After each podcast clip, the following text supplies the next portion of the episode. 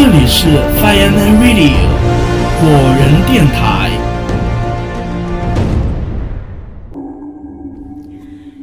对于谈鬼说怪的事儿，中国人历来极有兴趣。且不说《搜神记》《镜花缘》，就说清中期一部《聊斋志异》，就不知道吓坏了多少人。一生只出过一次远门，下了一次江南的蒲松龄，没有像徐霞客那样踏足千里，游遍神州，却终身在一间破旧的书宅中构建了他的鬼怪生涯。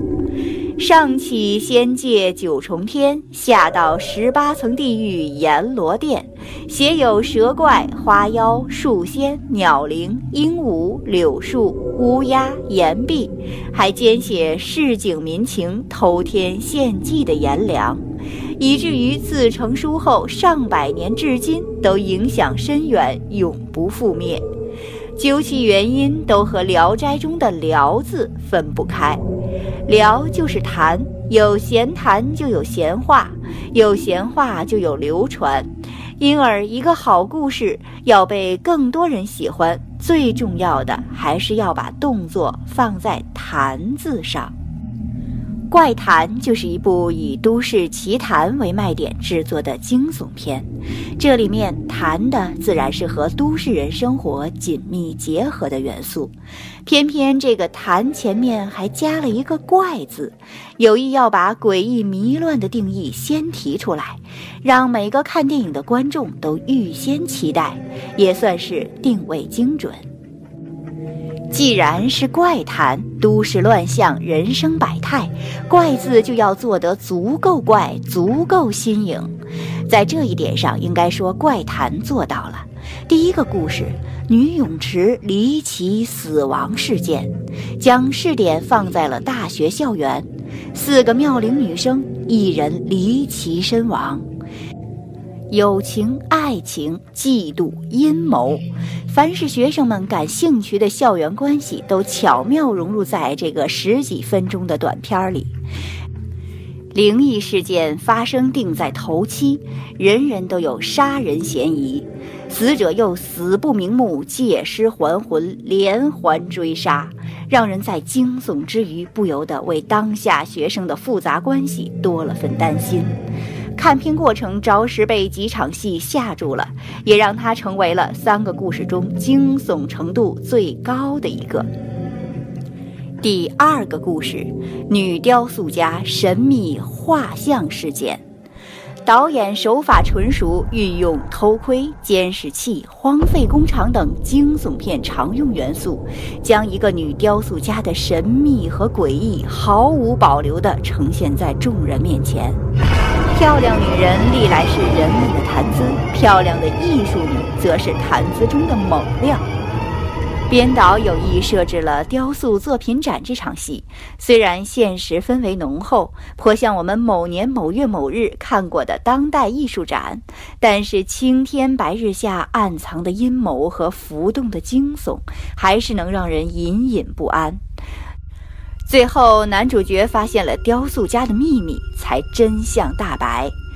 最近几年，大都市多兴建艺术区，对于不疯魔不成活的艺术家生活的猎奇和他们工作室的探秘，让这个短片成为了三个中最具都市气质的一个。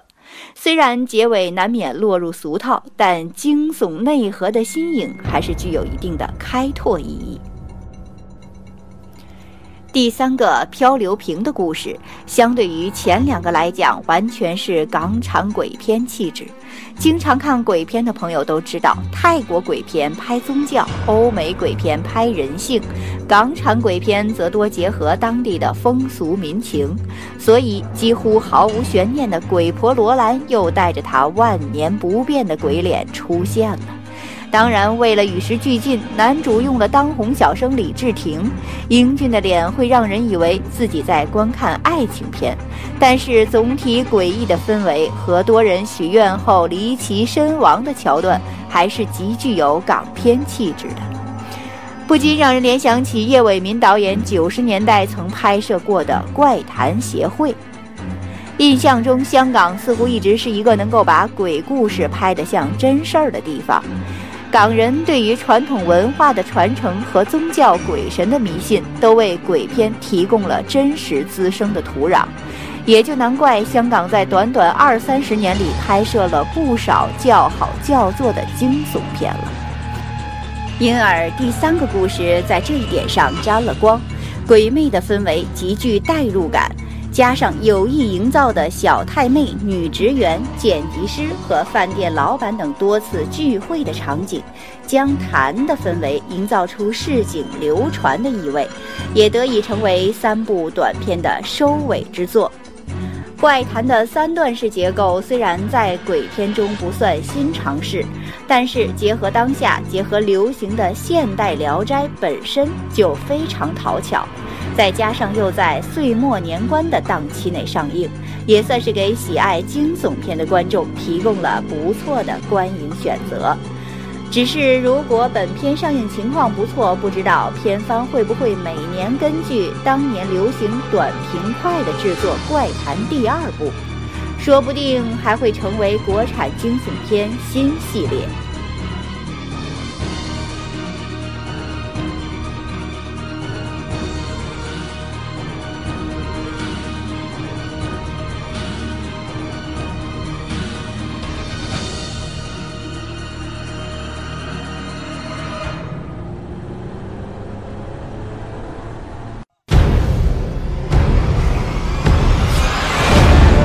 是 Fireman Radio